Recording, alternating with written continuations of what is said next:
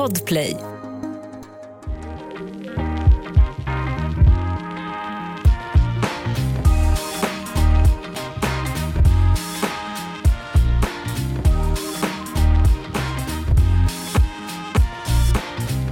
Hej allihopa och välkomna till ett nytt avsnitt av Gravid. Tack. En gravidpodd där du får följa mig, Anna, och dig, Amanda, Ja. under graviditeterna kan man säga. ja, det kan man säga. Det är inte Ja. helt sant längre, det vet ni, men eh, typ. Nej, precis, för du har ju redan fött ett barn. Yes. Ja, och det var ju inte riktigt planerat så. Nej, Men, det var eh, inte alls bra. Eller, Nej. men Ehm, du och håller, idag... dig, du håller dig till planen i alla fall. Ja, nej, men jag sköter mig. Mm. Ja. Nej, men jag, jag är fortfarande gravid. Yes. Och Äh. vad är det nu när det här släpps? Typ sju dagar kvar till BF eller något sånt? Nej, men lägg av. Nej. Jo. Jo. Jo. Så är det. Hjälp. Hjälp. Ja. Ja, Okej, vi kan väl börja med en liten veckouppdatering. ja absolut. Ehm, jo, men så här, jag är ju vecka 39. Oh shit. Ja. och nej, men jag har börjat känna lite att jag ångrar mig. Oj. Utveckla.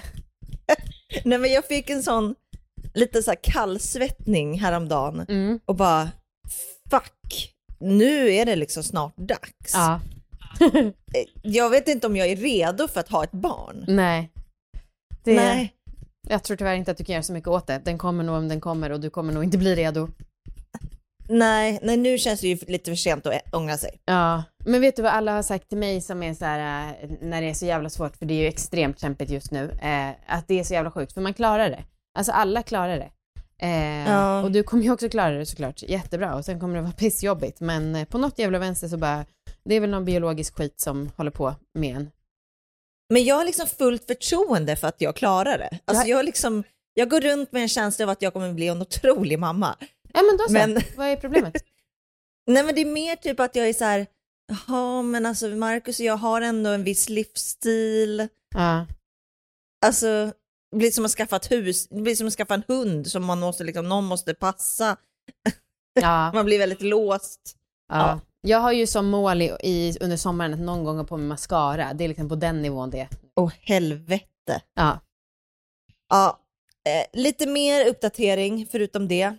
Det är att ehm, jag har fått något som kallas, tror jag, karpaltunnelsyndrom. du Vet inte alls okej. Om det uttalas så. Ja, jo det är det. Mm. Jag, är, jag har börjat få så stickningar i händerna och det gör liksom lite ont att greppa grejer. Oj, oj, oj, oj, oj. Är Tur att det kom kul, så jag- sent, för det känns som att jag tror att min styvmorsa hade det i tre månader. Ja, okej. Ja, nej, men det är ju tur det. Eh, att det kom så sent, så du kanske inte behöver ha det så länge. För det är för jävla jobbigt. Alltså, eh, på morgonen när jag vaknar så har jag så jävla ont i både händer och fötter. Och fötterna är ju typ en storlek större nu än vanligtvis. Så jag kan liksom ha bara på mig tofflor. Men, och jag liksom går och har så jävla ont. Ja. Ehm, men ja, Du är verkligen Det- höggravid nu. ja, verkligen. Allt det där som man hör talas om kommer. Ja, och jag kände liksom för några dagar sedan, jag bara, fan, då gick jag runt och var som ett åskmoln för att jag var så irriterad på Marcus för att han inte behövde stå ut med det här. Ja. I feel och, you. det, och det jag tyckte att har varit liksom, ja, det jag tyckte varit lite pinsamt att tänka så innan för att det är så här, ja det är inte något han kan göra något åt liksom. Men eh, nu, tyvärr så känner jag så nu. Jag förstår det. Ja, Eh, men du, vi, nästa vecka, det är ju inte säkert att du är gravid då fortfarande. Eh, det vet man ju aldrig. Men jag får, fråga, får jag fråga en sak? För det finns ju något som heter så här, eh, hinsvepning. Mm. Är du, kommer du vara intresserad av att göra det? Nej, alltså det beror väl på om jag går liksom två veckor, alltså om jag går liksom i vecka 42 eller så här, ja. Eh, jag vet inte, men jag, jag känner att, ja, får, jag får ta det då om jag går över tiden massa. Ja, I see. Ja, I ja. see. Vi ska ju snacka om att du, om din, mm, ja, graviditet kan man väl säga, eller ja, ditt liv som mamma Ja, precis. nu, i slutet av avsnittet. Yes. Mm. Och Eh, innan men dess... det, det var lite veckouppdatering från mig. Ja, vad bra. Och innan Mm. dess så är det ju då dagens, eller veckans myt. Och eh, mm, konstigt formulerat, men vi har skrivit så här, graviditeten börjar, eller man är befruktad vid vecka ett. Vi ska prata Ja. lite om det här med hur man räknar och eh, ja, början av graviditeten. Precis. Mm.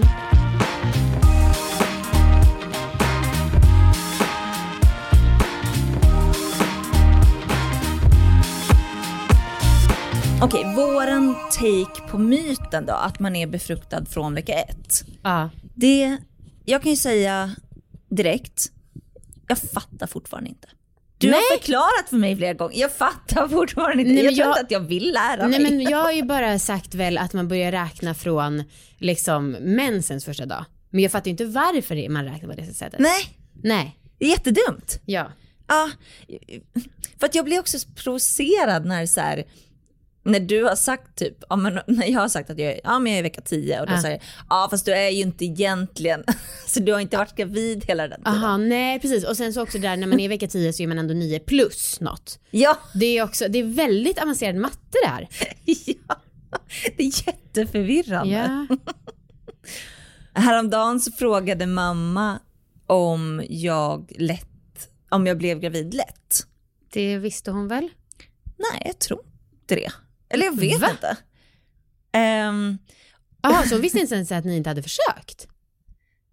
nej. Är det sant? Ja. Hon hade kanske förträngt, jag vet inte riktigt. Gud, då blev jag så himla obekväm. Va? Kan du fatta det? Nej, jag trodde ni hade pratat mycket om det just eftersom att hon också sagt att ni är så fertila i er släkt och så. Ja, men hon, frå- ja, men hon kanske, hon kanske hade, trodde att det hade tagits några försök. Jag vet inte riktigt. mm. Ja. Men det var så konstigt att jag blev så obekväm eh, för att jag började tänka att åh nej, nu kommer vi in på sex. Nu kommer hon, nej men nu att det bara var ett behöva, spontant knull. nu kommer, ja verkligen, som om jag och Marcus har sex ut, alltså när vi inte För nöjes skull. Blev hon äcklad? Nej, eller hon sa ingenting om det, men hon kanske gick och spydde sen, jag vet inte. eh, Men hur, vad, vad berättade du för henne då? Nej men jag sa bara, nej men jag, jag vet inte varför jag blev så obekväm, men jag sa att nej, det gick eh, direkt. Jag hade, jag hade inte fått igång ägglossning. Jag trodde att ni skulle bonda över er fertilitet i släkten och bara Dahlbäck och Lin, way. Ja men hon, ja, men hon bondade väl ändå, utan Ja. att jag berättar så mycket detaljer, så Ja. är hon bara, vi är väldigt fertila. Ja. Ja. Hon, hon gillar att skryta med det helt enkelt. ja. Och jag hatar henne för det. Ja, Eh. ja det, är ju, det är ju dumt. Jag ska aldrig säga till mitt barn, vi är väldigt fertila. Fan vad stressande, herregud. Gud, ehm, ja men alltså kan inte du berätta om din resa, för det här har vi ju inte berättat helt ingående, men förutom i alla våra ligg då. Eh, men berätta om hur det var när du upptäckte det. Ja. Att du faktiskt var befruktad på riktigt och inte bara i vecka ett. Jo, okej, så här.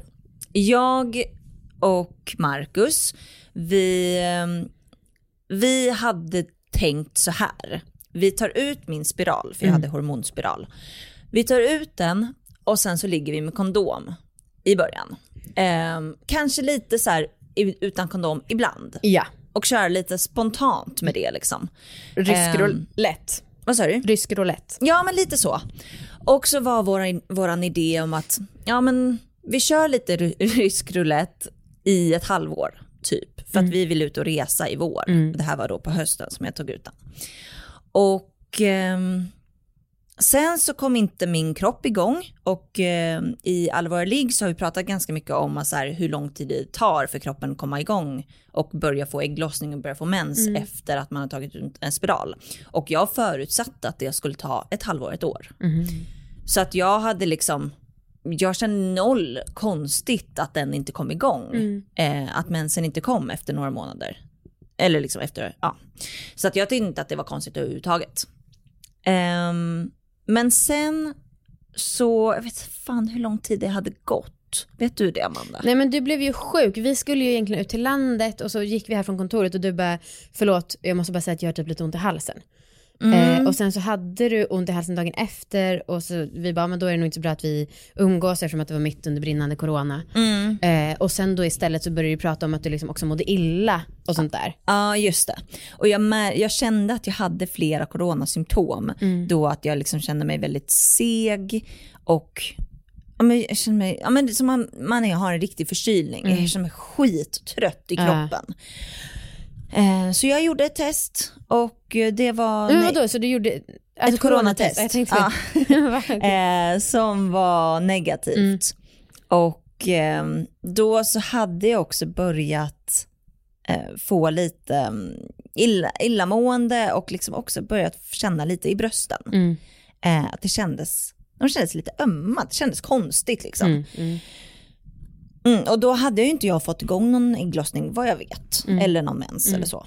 Eh, förutom en slags blödning som var mer flytningsblödning. Typ. Just det. Undrar om det var din implementationsblödning eller om det var första mensen som var pytteliten. Vem vet? Men Jag skulle så gärna vilja veta det. Ja. Um, ja men så då så um, köpte jag ändå ett test och jag sa till Marcus, nej men fan, jag köper ett test. Men vad var det som fick det liksom bägaren att rinna över att du faktiskt köpte det där testet? Jo men det var att jag gick in på RFSU Mm. och hittade typ så här t- 12 tecken på att du kan vara gravid. Och jag checkade av ganska många av de Mm. Just det, för tecknen. det var ju yr och allting. Ja precis, Mm. jag hade väldigt många. Så det, ja, som också skulle kunna vara corona Mm. säkert. Förutom det med brösten kanske. Ja, precis. Ja, men så då var jag så här, fan, ja, det skulle ju kunna vara det. Men Mm. jag, och jag har ändå testat, mm, jag har ju ändå gjort graviditetstest några gånger Mm, under min, mitt och Marcus förhållande. Men mest för att jag har haft magkatarr så att jag har mått illa rätt mycket. Okej, mm. Eh, så jag tänkte så här, ja men lika bra att testa sig. Mm. Ja, ehm, ja jag, och jag vet inte om jag har berättat det här i podden, men eh, ja det var positivt. Och eh, jag och Marcus blev jätteförvirrade ehm, och var så här, vi tror inte på det. Och jag googlade jättemycket på, för det var så här, sånt som visar två streck. Mm. Och jag googlade jättemycket på det och kunde inte hitta någon som hade ett liknande resultat på nätet. Så, och Mm. det, var fel. det här låter jättedrygt men det var väldigt tydligt. eh, och Och jag är så inga, glad att jag är över de här jobbiga känslorna så jag kan skratta bara. nej, men och inga resultat på nätet visade ett så tydligt resultat. Nej men förlåt. Okej, alla som men vill det, be Anna dö. Ja men det var så, förlåt. Och men då, då tänkte vi så här, ja men det kanske var något fel. Ehm, och också vi tänkte Mm. Det var också ett att barn som hade ridit med tuschpenna egentligen innan du gjorde det. Men vi tänkte också att det kan vara, eftersom jag inte har fått igång någon ägg- ägglossning så kanske det är min kropp som det blir fel. Liksom. Ja. Ja, så vi tog ett till test morgonen därefter och som också visade ett väldigt tydligt resultat. Gud jag skäms. Eh, och då var vi så här, fan nej, vi ringer eh, och bokar en gyn, eh, en gyntid. Ja. Och då så fick jag tid liksom direkt på morgonen. Och eh, ja, hon eh, gjorde ultraljud ehm, och såg att ja, det var en graviditet. Gud vad, vad spännande det hade varit för de hade ju inte upptäckt det där om du bara var i vecka 4-5. Nej, jag vet. Eh, vad hade hänt då vill man ju veta. ja, verkligen. Alltså om du inte hade fått bekräftat. För Nej, men då hade jag du ju- tagit test på Ja, test på då hade test du ju på börjat tro på det på så Ja, småningom jo, troligtvis. jo, Men ändå absolut. skönt att du även fick bekräftat liksom rent bildmässigt. Ja, och då var jag ju som sagt i vecka åtta. Just det. Um, Okej Amanda, berätta om din. Ja, ehm, det här har jag ju sagt säkert flera gånger men jag och Victor försökte ju ett år. Vi till och med gjorde en, till och med, jag ska inte säga sådana ord för det låter som att det är så värsta grejen att göra en utredning. Ja. Och den pressen vill jag ta bort. Ja. Eh, vi gjorde en utredning, fertilitetsutredning som visade på att det var lugnt för oss båda. Mm. Eh, vi var fertila. Eh, och eh, precis ägglossningen som var efter det så tog det sig. Ah. Ehm, och det var också, vi hade, det jag berättade våra ligg, men vi hade också en trekant för att så här, göra grejer som man kan göra som dinks. Eh, för jag var så här, fan vi måste bara utnyttja att vi är barnlösa nu och Ja. göra grejer. Ja. Så jag vill tipsa starkt om det. Ehm, men, och jag har ju haft, ja men det kanske varit så tre gånger på det här året som mensen har varit en dag sen. Men den har varit väldigt, väldigt regelbunden. Eh, så att jag har liksom vetat i princip, okej måndag klockan åtta då kommer den komma. Åh jävlar. Ja. Eh, och då Gud. har jag ju blivit väldigt besviken då de gånger den bara har varit sen och spelat mig ett spratt. Ja. Eftersom att de andra gångerna har varit så himla jämnt. Eh, så jag visste att jag skulle ha mens och jag började ju misstänka att du var gravid eftersom att jag har haft en så sjuk graviditetsradar och framförallt när du började prata om att du mådde illa och eh, ja, så. Mm. Eh, så jag hade ju en liten kris för mig själv. Mm. Ehm, och just också det att jag visste att jag själv skulle få mens var så jävla, uh, det var en hemsk kombo. Mm. Men så fick jag dagen innan jag skulle ha mens, fick jag sådär pytte, pytte lite blodflytning. Jag hade knappt sett den om jag inte hade spanat efter det. Eh, och då tänkte jag, hmm, är det här början på en tidig mens eller är det där jag läste om nidblödning? Alltså att ägget fäster sig i livmodern. Så jag bara, okej, jag tar ett test, jag klarar liksom inte av att vänta till nästa dag eh, om det inte kommer mer blod, för då vet jag att det är mens på riktigt. Men så kom det inget på eftermiddagen och så tog jag test och det visade, jag har också gjort några graviditetstest, och så visade det ett väldigt, väldigt svagt streck. eh, Det är det perfekta. Det är ju så det ser ut på nätet. Ja, eh, precis, men det är för att folk gör innan hormonet ens har kommit igång så Ja. eh, och bara såg det här framträda på stickan och bara, "Åh, nej, nej, alltså jag blev ju mållös för mig själv i Mm. en, ja, flera timmar. Och Viktor hade åkt iväg till Malmö på jobb så att jag var helt ensam ute i skogen på vårt landställe. Gosade med våra katter, åkte iväg och köpte eh, rostmackor och en alkoholfri öl typ, för, att, för att fira. Eh, och så ville jag inte berätta för någon annan såklart innan jag berättade för Viktor. Och du och jag skulle inte ses förrän någon vecka senare. Ehm, ja, men och jag hade inte märkt så mycket på kroppen tror jag innan. Jag hade möjligtvis märkt att eh, jag hade lite så här smak i munnen. Aha. Men jag vill liksom inte tillskriva det för mycket för jag har haft många, många placebo-symptom också. Ja, okej. Så att jag tror inte att jag märkte så mycket på min kropp Nej, alls. nej. Och då var du i vecka Fyra. fyra? Ja, precis. Det var ju precis när mensen skulle komma. Ja. Så jag var ju väldigt nyligt befruktad. ja. Intressant.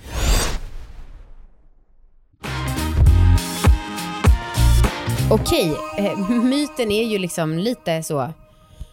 Vi har valt att ta in lite fler grejer kring det här med vecka ett. Eh, men vi, som vi har sagt förut så vill vi prata lite om det här med första tiden eftersom att det är så få personer som gör det. Ja. Så nu så ska vi prata med Antonia igen och eh, prata lite om det här med den krångliga matematiken och vad man kan göra för att göra oron mindre och hej och hå. ja. Välkommen igen Antonia! Tackar, tackar, tackar. Halloj! Hej. All right. Den första tiden av graviditeten. Mm. Är man befruktad från vecka ett? Hur är det? Hur funkar det? Hur räknar man? Vad är det som händer? Ja, vi ska se om jag kan svara det här på ett sätt som, som folk förstår. eh, vi kan ju börja med när du går till barnmorska och man börjar räkna så här, ja, sista mensens första dag, när var det, och hit och dit och då Oj, är du... Ja, förlåt. Ja, så, så låter de. Nej, men när man får sin första liksom beräkning vart man befinner sig, då räknar man det, precis som ni hörde här nu, sista mensens första dag.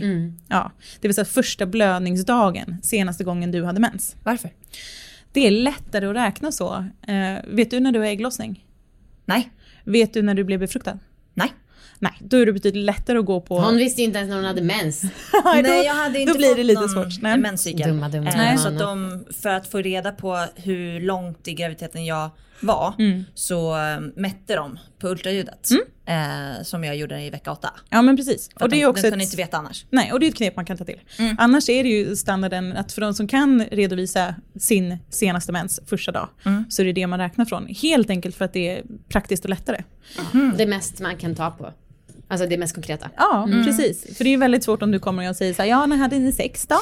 Och var det det befruktande samlaget eller? vad? Men varför? För då vet man ju kan man, alltså varför vill man ändå räkna det från vecka ett? Kan, alltså för då kan man ju ändå säga att man, alltså Ja, då borde man ju egentligen kunna räkna två veckor senare vid ägglossningen och att man börjar räkna vecka ett där. Ja. Ja, ehm, Är det för att det är lite oexakt när ägglossningen kommer? ja, så det är ju olika för olika personer när ägglossningen kommer. Ja. Men, men sen är det ju ändå så att, precis som med dig då, att du gick på ultraljud i vecka åtta och då mm, ser man på eh, vet du, fostrets storlek, Mm. ungefär vart du befinner dig. Och då kommer man ju ändå, ta, alltså det, då kommer man ju ändå skriva in det med de där två första veckorna där man egentligen inte är gravid.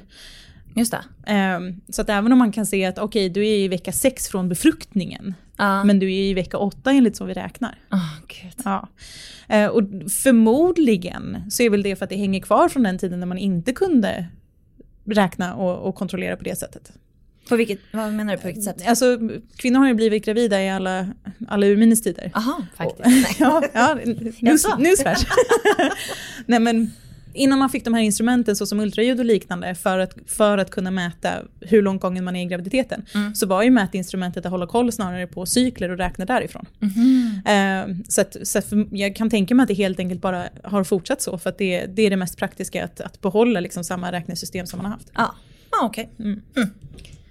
Vad händer de första veckorna? Jag vet inte, räknar vi upp till typ vecka 8, kanske lite långt att gå ända till vecka 12, men ungefär Ja, alltså precis som vi har pratat om nu då, de allra två första veckorna, är inget. de är, ing- alltså det är den vanliga typ menscykeln. Det är Ja. alltså fram till, tills att du får ägglossning. Just det. Eh, vid ägglossning eh, och precis i liksom det närmsta fönstret därefter, 12 till 48 timmar, så är, är man i det fertila fönstret om man säger så. Mhm. Eh, så det är där befruktningen sker. Mm. Mm.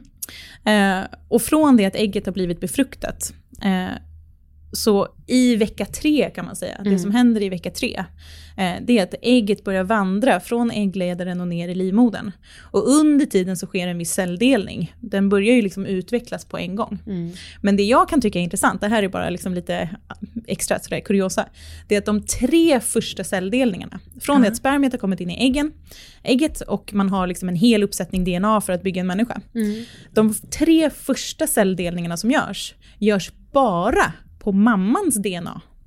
Va? Varför? Vet ej, men så är det. Mhm. Så det, det gör det ju ännu krångligare i den här filosofiska debatten om när börjar livet? När är det från befruktningen eller är det efter de här tre första celldelningarna och när, när är det? Ja. Det var, Ah. Som sagt, det var kuriosa.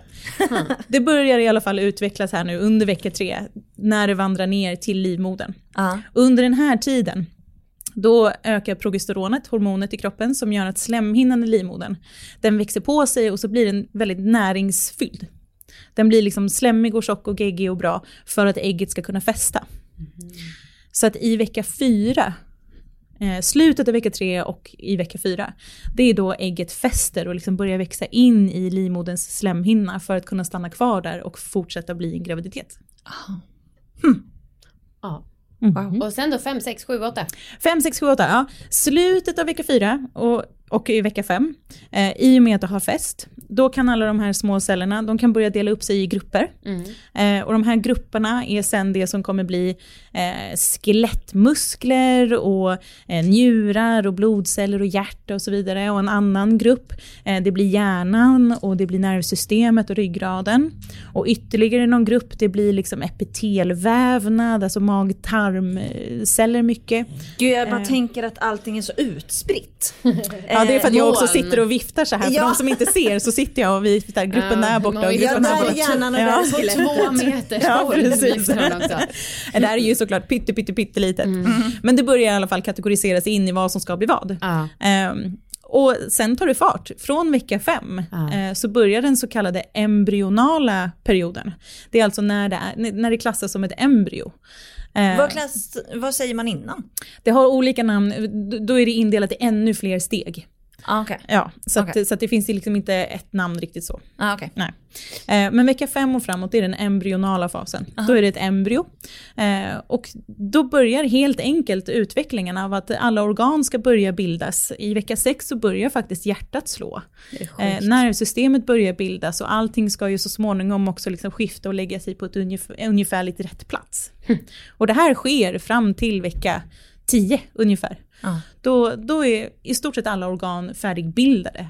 Och så växer de på sig lite, lägger sig ännu mer till rätta och börjar fungera bättre fram till vecka 12. Coolt. Yes. Alltså, för jag, hade en, jag tycker att det var så mycket roligare att följa graviditeten eh, varje, vid varje vecka i en sån här app. Mm. I början av graviditeten. Ja. Eh, för att då var det så här, shit nu har den fått eh, liksom naglar eller nu har den fått, liksom nu verkar den kunna svälja vatten. Alltså så här, det var så mycket coolare förr i tiden. Alltså ja. för några veckor sedan. Nu är jag så här, ja ny vecka, K bry, vem bryr sig? Ja. Det är det. liksom ingenting händer. Men jag tycker också att det är så konstigt det med celldelning. För för mig är celldelning enbart något negativt för att det, jag kopplar det till cancer. Ah, okej. Ehm, men jag skulle bara säga det. Och sen skulle jag också säga att du sa det att så här, början på mensen är liksom ja, vecka ett. Och det tycker jag var så fint. Jag som har följt lite så här grupper för ofrivilligt barnlösa. Många liksom ser så här, men varje ny mens kan vara vecka ett. Mm. Och det tycker jag är Ja. ett gulligt sätt att se på det. Väldigt. Just det, Väldigt. Mm. Det hade jag hört förut, det var jättefint. Mm. Ja.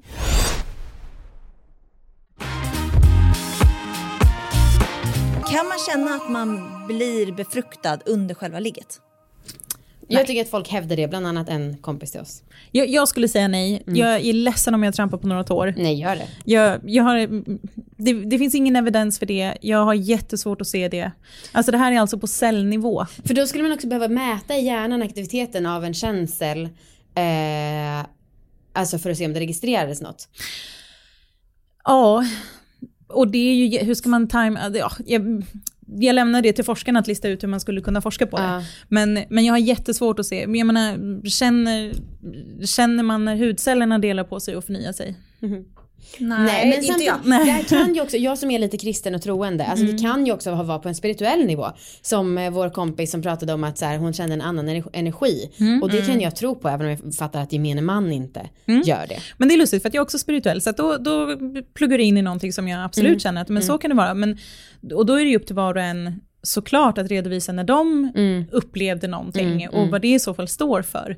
För att ska vi grotta ner oss i den här debatten om att när uppstår liv, om det ska vara liksom typ det man kan känna av, ja men då kommer du ju få nästan lika många svar som du alltså, frågar människor. Ja, just det. Eh, för då är vi tillbaka till det här med att jag har med själva befruktningen, är det då, li- kommer själen in då? För de, som sagt, de första tre celldelningarna, det är ju bara mammans celler, eller mammas DNA som transkriberas. Så, Ja. Och det har ju inte blivit, det är ju, Du har inga hjärtslag? Nej, eller- inga alltså, hjärtslag, det, är, inget- det är ju liksom ingen levande varelse, det är Nej. fortfarande bara på cellnivå. Så att, när kommer själen? Är det själen man skulle kunna känna av på ett spirituellt plan? Mm.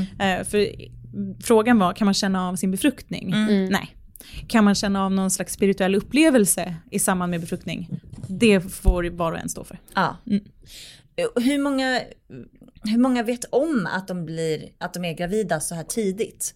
Från liksom, ja, från befruktning och liksom lite framåt. Ingen aning. Då måste vi ju igen kanske komma tillbaka till det här med någon slags intuition och magkänsla. Ja. Ehm, Okej, men från vecka fem då? Men då vet ju de flesta för mensen har slutat finnas. Ja, Är det så? Vet de flesta verkligen? Ja, det skulle, jag vågar hävda det självsäkert. alltså, om man försöker bli gravid, Ja. om det är så att man planerar och försöker bli gravid och märker att mensen inte kommer, då tror jag väl att Eller om man har en regelbunden mens. eller om man har en regelbunden mens och den inte kommer så tror väl, så, så, de, tänk, de flesta kommer väl förmodligen tänka så här, "Uh, eh, kanske är gravid. Ja. Ja. Gud, jag, jag, det här har inte jag sagt, men jag har ju aldrig haft en regelbunden mens i mitt liv. Eh, för att jag hade jätteoregelbundet när jag var tonåring och sen började jag gå på p-piller och sen gick jag till spiral. Eh, så jag har ju aldrig haft en regelbunden mens. Någonsin. Jag vet inte vad det innebär att ha det. Nej. Amanda, du har ju sagt att du vet, alltså att du kan, kan Ja, typ klocka det. ja, för jag, jag minns ingenting av tonåren men sen det året jag hade mens då innan vi blev gravida så då var det väldigt, väldigt regelbundet. Ja, Eh. stämmer. Så jag hade ju, om jag hade haft mens, eh, jag hade liksom inte ens reagerat på om den inte kom. Nej, klart. Alltså några Nej. veckor. Nej. Nej, jag, en, en liten personlig anekdot. Jag hade absolut ingen spirituell upplevelse eller så, men vi var på semester i Japan. Mhm. Och det var väl förmodligen, det här blir kanske lite TMI, men ehm, Too much information Ja, vill jag bara säga till alla lyssnare. så mycket. too much information. Att det var väl förmodligen precis dagen efter att vi hade landat eller liknande som själva befruktningen skedde. Åh, TMI. Ja, precis. Oh my god. Men det roliga var som sagt ingen spirituell upplevelse, men de nästkommande två veckorna som vi var på semester i Japan så kände jag, jag hade inga liksom jättetydliga tecken, så hade jag inte, men jag kände mig bara annorlunda. Jag hade bara en annan, jag kunde inte sätta fingret på vad. Jag kunde inte säga att det var något specifikt. Liksom om någon frågar hur mår du? Ja, men jag mår bra, jag mår som vanligt. Men någonting är annorlunda. Shit vad coolt. Eh, nu ville jag bli gravid, så att jag hade väl alla mina könsspröt förmodligen liksom på max. Men, men, och så kan det väl säkert vara för många, tänker jag. Men jag har funderat över det eh, kring att jag några veckor innan jag märkte att jag var gravid, eller att jag upptäckte det, så var jag väldigt, väldigt osugen på alkohol. Alltså jag drack ändå, men liksom det, jag var väldigt osugen och jag kände inte riktigt igen mig själv. Och det funderar jag, Denna jag som annars vill hälla i mig alkohol. Men att jag liksom lätt kunde bli så här trött efter en öl, typ två. Eh, och det var liksom inte riktigt, inte riktigt min standard. och det tänker jag också kan vara att jag kände av det liksom väldigt tidigt. Säkert. Fast det var ju inte väldigt tidigt eftersom att du upptäckte. Alltså det var ju inte på vecka fyra nivå tänker jag. Kanske. Jo, fast det var ändå några veckor innan jag Ah, upptäckte okej. det och jag upptäckte det vecka åtta. Så jag hade ändå känt så ett tag. All right. Eh, men vem vet. Ja. Eh, blödningar. Både jag och Anna upplevde blödningar i typ vecka 9-10. Mm. Eller lite bruna flytningar. Mm. Oroade oss skitmycket. Mm. Hur vanligt är det under liksom Jättevanligt. mm, Det är vanligt. Under första halvan av graviditeten så är det vanligt. halvan till och med? Ja, Inte första, första 12? nej, Okej. utan första Mm. halvan så är det jättevanligt. Och eh, allt som oftast helt ofarligt. Och varför är det så dålig information ute? Alltså, Tycker ni? När jag, Nej jag tycker inte det. när jag fick min blödning, ja men runt vecka 10, så eh, kollade jag på 1177 som annars är min gud. Eh, och jag tyckte att det var så otroligt svårt att förstå eh, hur jag skulle göra. Om jag skulle oroa mig eller inte och att det var med så här, är det missfall så är det missfall och då kan du inte göra något åt det. Så då behöver du inte kontakta sjukvården. Alltså, här, Är det var- sant? Ja. Gud, det, det känns nästan som att jag behöver citera det rakt av. Men Ja. mm, Nej, men, det är ju jag, men jag tycker att inte det att det är så så. konstigt. Alltså, om de inte kan göra något, alltså, då är det väl en psykolog snarare man ska vända sig till. ja, men fast alltså, man det hade velat sig- ha något slags råd. Ja, men Ja, alltså jag man, fattar för det är en skör period i livet, men jag tycker inte att det är så konstigt att det inte finns något att tillgå. jag hör att ni tycker lite olika och jag lutar väl lite åt att Amanda, Amandas håll, att jag känner att det finns väl jättebra information att tillgå, men det var ju intressant att höra ditt perspektiv. Ja. ja, men jag vet inte, jag tyckte att så här, för jag hade inte ont eller så. Nej. Ehm, och då tyck, alltså jag tyckte att informationen som fanns var så här, har du ont och blöder, Mm. då gör du så här. Mm. Och inte så mycket om, blöder du bara lite? Nej, just det. Och har du brunt hår och gråa Ja. ögon? Nej, och lite så är det väl för att om du blöder innan vecka 12 Ja. och det bara är en liten blödning, um, egentligen flera veckor därefter också, egentligen innan vecka 22, om det bara är en liten blödning, så är det inte så jättemycket att göra åt. Nej. Men jag upplever ändå att det finns en del information om varför man kan blöda och att i de flesta fall så är det ingenting att oroa sig för. Eh, för det är, ju, det är ju så att blodvolymen generellt i kroppen ökar jättemycket. Slemhinnorna blir mycket känsligare, de blir mer lättblödande för att de blir svullna och mer blodfyllda. Mm. Så har man exempelvis penetrerande sex så är det inte alls konstigt om man blöder lite grann från blodkärlen på livmoderhalstappen för att de är så ytliga och rikliga eh, och känsliga. Mm. Eh, Och det är en helt ofarlig blödning. Eh, Det kan också vara så att eh, livmodern är liksom inte anpassad riktigt än efter graviditeten och att då är det lite utav livmoderslemhinnan som, som blöder av och det kan ju likna en mensblödning. Men också som sagt helt ofarligt. Det är en anpassning efter att man har någonting som växer där inne. Ja. Så det, det finns en, en rad olika anledningar till varför man kan få en blödning under graviditet som är helt ofarlig. Ja. Eh, och därför ingenting att göra åt. Och för den delen skulle det vara, precis som du säger, och som 1177 säger, att är det en rikligare blödning innan vecka 12, men du mår bra, ja tyvärr, det kan vara ett missfall, men då är det inte heller någonting att göra åt. Ingenting vården kan göra någonting åt och Nej ingenting man själv hade man ju velat alltså, Veta. veta det för, alltså på något sätt. Ja. För ja, Såklart, och det man kan göra då är att man kan höra av sig och säga hej, jag har haft en rikligare blödning, jag vet inte om det är ett missfall eller inte, kan jag få bli undersökt? mm, Ja. mm. ja det är sant. För bara Det få- fick du ju också. Ja, Ja. men det var jättebra. Men jag Ja. ville att 1177 skulle säga till mig, gå och kolla upp det. Ja, Ja, det ska jag ta med 1177, Gör märker det. jag. eh, två eller en, någon snabb fråga bara om kub, bara för att jag själv är nyfiken innan Mm. vi avslutar, även om det inte har så mycket med temat. Först och främst, kubb eller kub? Jag säger kubb, Mm. men Ja, jag, jag jag vet inte om det finns något generellt riktigt så. Mm, jag säger som Antonija. Ah, okay. jag, jag hävdar att spelet kubb är kubb. Eh, Egentligen, men- Enligt språket så är det ju bara ett B och då är det Exakt. Kub. Eh, du, snabbt, hur vanligt är det att något, något visar sig vara avvikande där? Jag har ingen statistik på det. Okej, bra. Punkt. Ja. och sen så är det ju, eh, man säger väl att eh, kub är nå- kub någonstans runt 92% säkert. Eh, alltså att det inte är helt tillförlitligt. Vad- Det är ju viktigt när man pratar om kubb att veta att det är ju liksom inte ett test där man kan få liksom rätt eller fel, ja eller nej, nej. svart på vitt svar. Mm. Utan eh, kub eller kubb, vad man föredrar, det är ju eh, en sannolikhetsberäkning. Så att det du får är en sannolikhet Mm. för att fostret eventuellt har några kromosomavvikelser. Mm. Mm. Eh, och då är det inte alla typer av kromosomavvikelser heller, utan det är framförallt de tre vanligaste. Eh, så, att, så att det här med att kubben inte är helt tillförlitlig. Nej, men det är också som sagt en sannolikhetsberäkning. Och får man då svaret att ja, men du har, det är en hög sannolikhet för att det är en kromosomavvikelse här, då blir man ju också erbjuden vidare utredning för att få ett mer Ja. tillförlitligt svar. Ja. Ja. ja, det var svårt att prata kort om, jag har många följdfrågor. Men vi måste väl sluta. Det måste vi. Eh, tack så mycket för idag. Tusen tack. Hej då!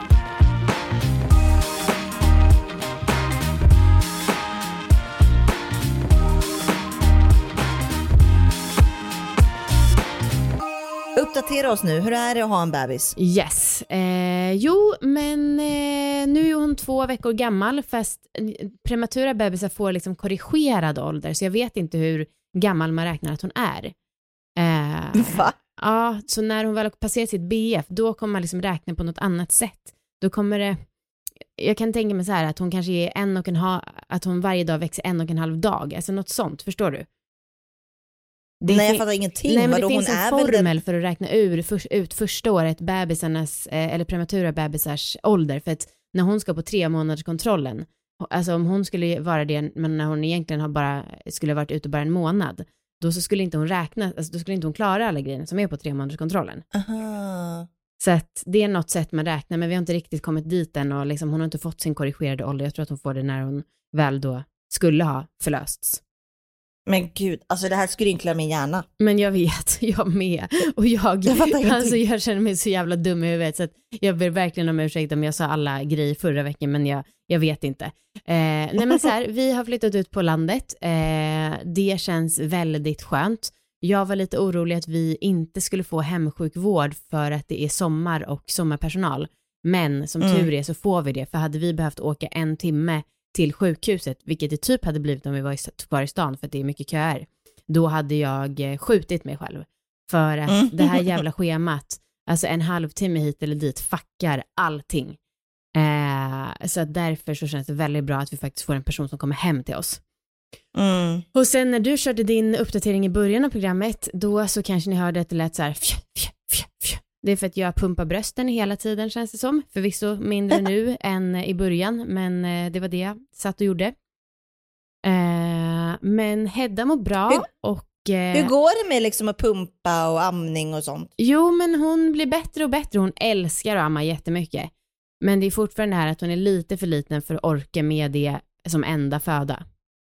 Ja. Men och hur känns det för dig liksom? Alltså, du känner att du har bra med mjölk och liksom... Ja, ja det går- absolut. Det där, mina bröst det funkar felfritt. Fan vad skönt. Det är väldigt bra, men vi tog ju mycket, mycket hjälp på sjukhuset också. Och det rekommenderar jag Ja. alla att göra. Ja, Eh, gud vad bra. Men man märker, det är väldigt gulligt för man märker så här när hon börjar bli sugen på att amma, då börjar hon liksom snutta jättemycket i luften, hålla på med händerna vid munnen och så här gapa, gapa, gapa. Hon börjar snutta på Viktors bröst, börjar suga på Viktors brösthår överallt, allt som är i munnen. Nom, nom, nom, nom. Och så fort hon liksom kommer till bröstet bara mm, mm, mm, mm. Gud vad gulligt. Ja, det är skitmysigt. För vi har ju, jag vet inte om det var på Instagram vi pratade om det, om, så här, om man var sugen på amma eller något. Och jag har inte tänkt på det så mycket, men det är, jag älskar det. Det är verkligen helt underbart. Fan vad härligt. Men vad mer kan jag säga? Ja, det är, hon är som en bebis. Hon är nöjd så länge hon får vara nära eller äta. Om man tar med hennes bajsblöja som hon gör fem gånger om dagen. Typ, jag, jag vet liksom inte. Det, vi har det här sondschemat och varje dag blir lite, lite lättare så att man liksom får någon minut över för att alla rutiner tar lite kortare tid och så liksom lär hon sig lite mer att ligga i vagnen. Eh, en sak som jag ser jättemycket fram emot det är att våra eh, hemsjukvård ska säga att bärsjalen är OK för att den som vi har är liksom, hon är lite för liten för den också men vi prövade att sätta henne där i och det, hon tyckte att det var toppen. Eh, men då så vill vi ändå att hon ska godkänna det så att det inte är någon risk att hon ramlar ut eller så. Och då kan man äntligen börja vara lite mer flexibel istället för att sitta i den här fucking soffan hela tiden. Hur är relationen med dig och Viktor? Alltså, det är, gud. Det här är ju inte alla våra ligg, men alltså Anna, vi har på en vecka haft sex två gånger.